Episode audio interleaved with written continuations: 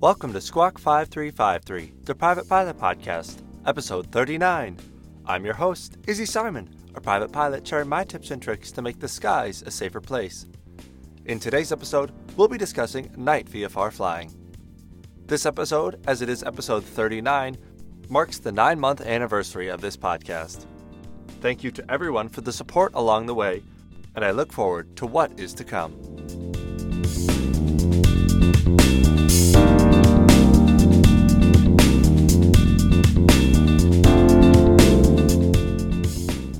Before we begin this week's episode, I'd like to encourage you to consider donating to my Patreon.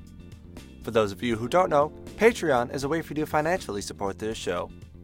This show takes a lot of time each week to research, write, record, and edit. It would mean the world to me if you went over to my Patreon and supported the show. A link to my Patreon can be found in the show notes. You also can subscribe to this podcast, which is a free way for new episodes to automatically be downloaded directly to your device. Feel free to subscribe in whatever podcast listening app you are using. And now to today's main topic VFR night flying.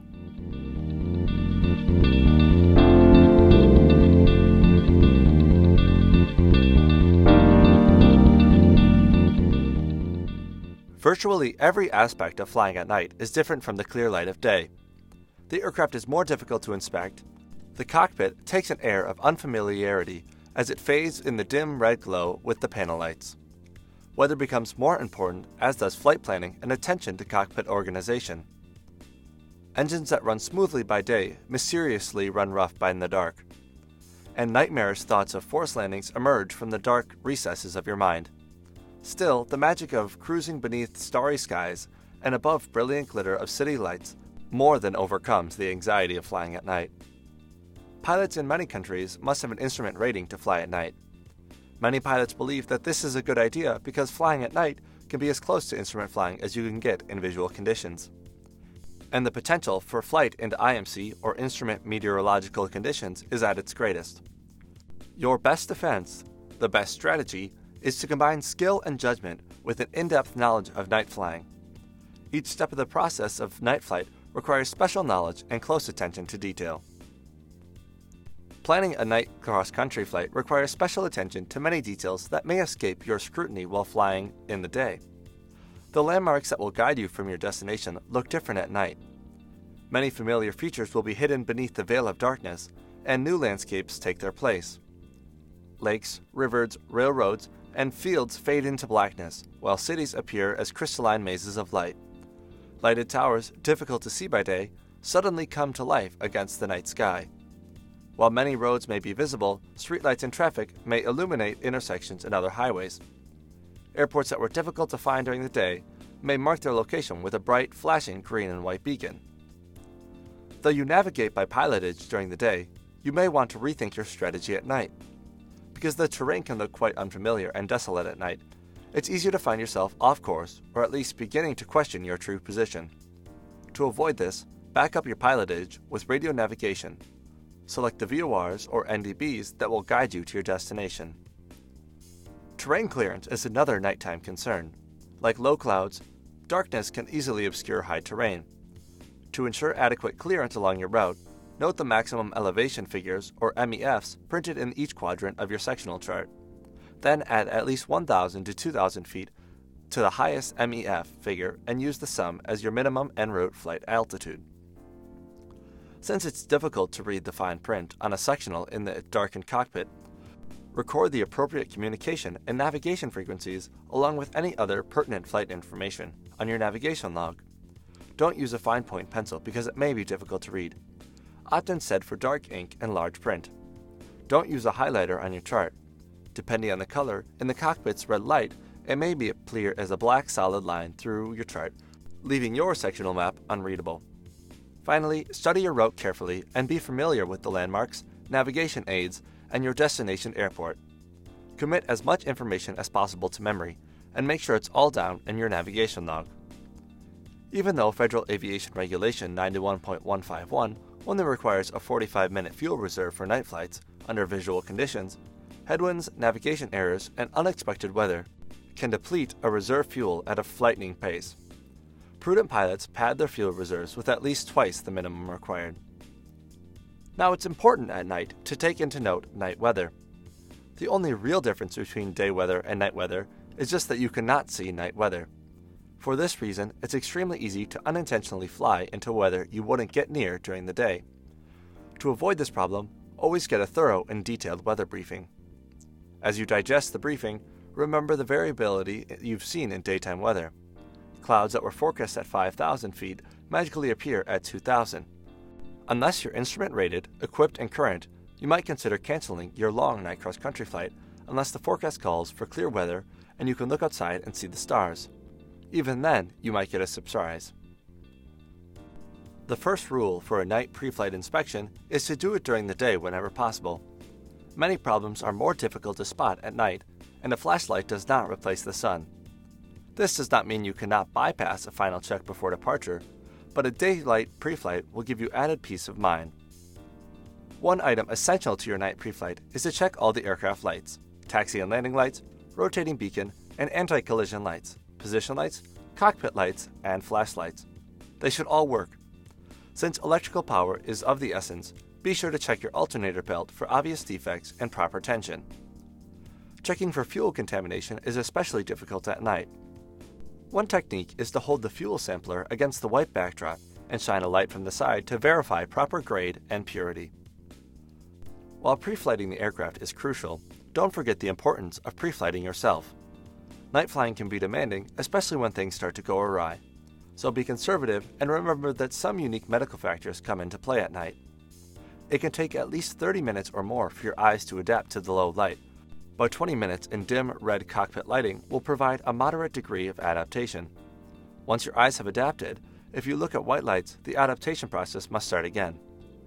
Altitude also degrades your night vision because your eyes' demand for oxygen increases as light dims. And if you smoke or have inhaled carbon monoxide, your vision will become even thinner. For this reason, some experts recommend the use of oxygen for night flights above 5,000 feet. Another night flight medical consideration concerns your biological clock or your circadian rhythm. Regardless of other factors, circadian rhythm tells us to sleep when the sun goes down. They slow your mental functions, which means you tend to be more complacent, not something you want to be during a night flight. Flying with a passenger or another pilot, or frequent contact with air traffic control, flight service, or flight watch can help keep your brain engaged during the flight. Cockpit organization is important for daytime flights, it's doubly as important at night. Have a flashlight, or two, with fresh and spare batteries within immediate reach. You never know when the lights may go out. Charts should be carefully organized and stowed within easy reach. Above all, be familiar with the cockpit layout, including the location of all the controls, instruments, and cockpit lighting. Ground operations are more difficult at night, especially at an unfamiliar airport. Study the airport diagram to avoid confusion and become familiar with the taxiway layout and designations. Then, ask the ground controller for progressive taxi instructions. The controller will lead you step by step from where you are to where you want to go. The object of this is to keep you from going where you don't want to go or are not supposed to be, like on an active runway. Night departures, regardless of conditions, should be considered instrument flight, even for VFR pilots. There are too many illusions and problems that could arise and follow up your visual senses. The false horizon illusion is only one example. A string of lights across a canvas of night can appear as a horizon. Rolling your wings level to such an illusion can place the aircraft in a steep bank. At low altitude, and with little time to sort out this true picture, this can be a real killer. Another problem can come from sparse lighting on the ground, which can create the illusion of a star studded sky. Again, a pilot relying solely on visual references may place the aircraft in an unusual attitude trying to sort out the picture. With these points in mind, plan and fly your departure like an instrument departure. As you approach the end of the runway in the initial climb, transition your scan from the outside environment to the instruments and keeping your aircraft climbing straight on course until you've reached a safe altitude of 1,000 feet or more. Some aspects of flying, such as finding an airport, can be easier at night than during the day but many tasks are much more difficult. Reading sectional charts is a good example. This often requires a white light, particularly if you need to discern the colors on the chart. If you must turn on the cockpit lights, try closing one eye to retain dark adaptation. Thanks to aircraft lighting systems, see and avoid collision avoidance is often easier at night, but there are illusions that can play havoc on your see and avoid scan. Autokinesis is one such illusion. If you stare at a stationary light against a dark backdrop, it will appear to move in time. If, for example, you stare at a bright star, your mind might see it as moving and thereby take it as another airplane. To avoid autokinesis, don't stare at lights. Staying busy is the best way to fight the complacency standard in your circadian rhythm. By requesting flight following after you take off, not only does this give you someone to talk to, it gives you another set of eyes looking for traffic and a ready source to help if things go awry. Another essential and productive task is to get updated weather information from FlightWatch, a flight service station, and recorded sources such as AWOS or ASOS. The frequencies for those services are listed in the airport and facility directory, and you should write them down on your navigation log. Don't forget to keep your own eyes open and watch for changing weather conditions. If you start to lose sight of the stars, you may be flying under the clouds. If ground lights begin to look hazy, you may be flying in a layer of clouds or fog. Even though the visibility appears fine, you may be flying through precipitation. Sparkles illuminated by your strobes indicate precipitation such as rain or snow showers.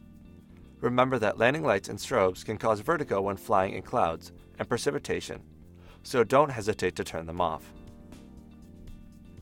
While some motels keep a light on for you at night, if you are flying to an airport without a tower or arrive after the tower closes, chances are you will have to order the lights on to brilliance. Airports with pilot controlled lighting are identified in the AFD and commercial references.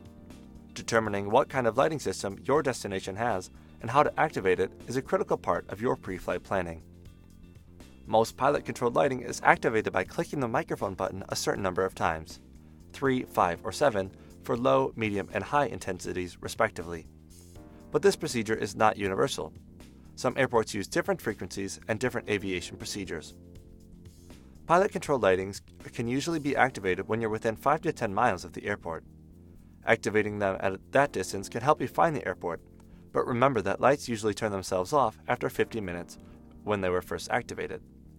To keep the lights from going out when you're on final approach, Key your mic the required number of times when you're on the downwind leg, or even if you're practicing touch and goes. Determining wind direction at night is not too difficult. Many airports have an illuminated windsock so you can overfly the airport and determine the wind direction and on which runway to land. Even if the ATIS is not available, many airports now have an ASOS or AWOS that provides weather information 24 hours a day. Even armed with proper lighting and weather information, night arrivals call for special considerations. The approach and landing procedure is often devoid of normal visual cues, and many visual illusions can result in seemingly dumb mistakes. Lights along the street can easily create the appearance of a runway, for example. For VFR pilots, the best way to avoid night illusions is to fly to and from airports equipped with VASI or PAPI approach lighting systems. They provide guidance on the correct approach path and obstacle clearance within 4 nautical miles of the runway. If you are instrument rated, flying an instrument approach, even in good VFR weather, will help keep these illusions in check. If you are not instrument rated and the airport does not have an approach lighting system, there are ways to plan for a safe descent. If your aircraft has DME or distance measuring equipment, and there is a VOR or localizer on the airport, your DME distance from the field can be used to gauge your descent. A standard 3 degree glide path descends 300 feet per nautical mile. On a 5 mile final, you should be 1,500 feet above the ground, or AGL. At 3 miles, you should be 900 feet AGL, and on a 1 mile final, you should be 300 feet AGL. If you are a certificated pilot flying solo, the currency requirements for flying the day and night are the same, but if you will be carrying passengers at night, FAR 61.57 Recent Flight Experience Pilot in Command requires that you do a minimum of three takeoffs and landings, each to a full stop, within the preceding 90 days. As with many of these regulations, there is a minimum requirement. Meeting the letter of regulation is in no way guaranteeing your safety and proficiency. A more rigorous approach to proficiency raises the level of safety. While engine failure is most feared at night, inadvertently flying from VFR to IFR weather is far more common and deadly. Prevention is the best cure, but it's best to be prepared for the worst.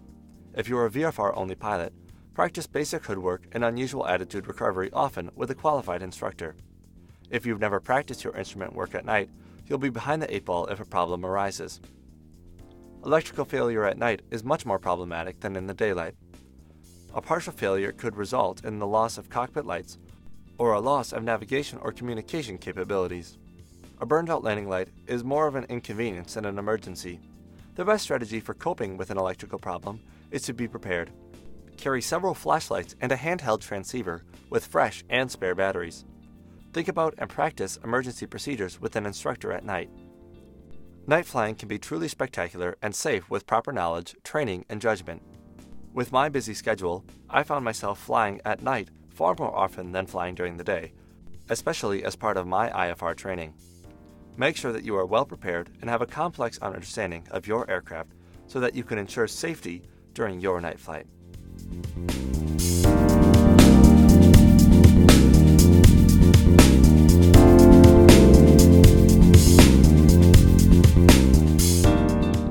Thank you for listening to this week's episode of Squawk 5353, the Private Pilot Podcast.